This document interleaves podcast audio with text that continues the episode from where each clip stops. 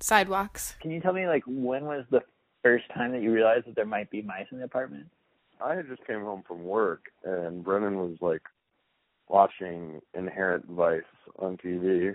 So I went in my room because I hate that movie and thought it was really boring.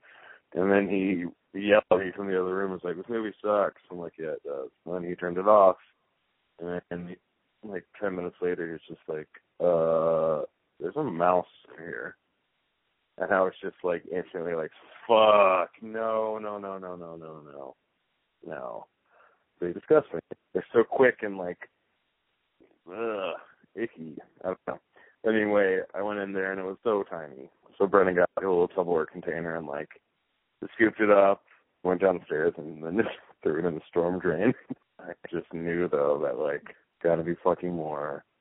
Can you tell about that that one night when we were all like playing Catan at your place? Oh And, uh, yeah. I could hear them like right beside me behind the fridge and like everyone was around playing Catan and I was like, Brennan, let's, let's like kill this mouse and he's like, Oh, we're not gonna catch it or like, Oh, we can't there's nothing we can do about it. And I was like, Yes there is, dude. You just gotta fucking help me and then we all just heard this like fucking like loud like snap and like of course everybody was like, Oh, what the fuck?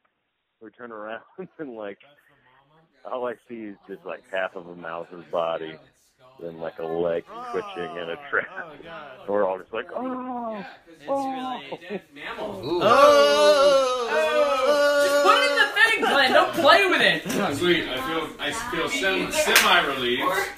We've gotten four now in total, and I'm a little less freaked out about it because I don't really hear anything. I'm just hoping there's not some hidden colony that I don't know about.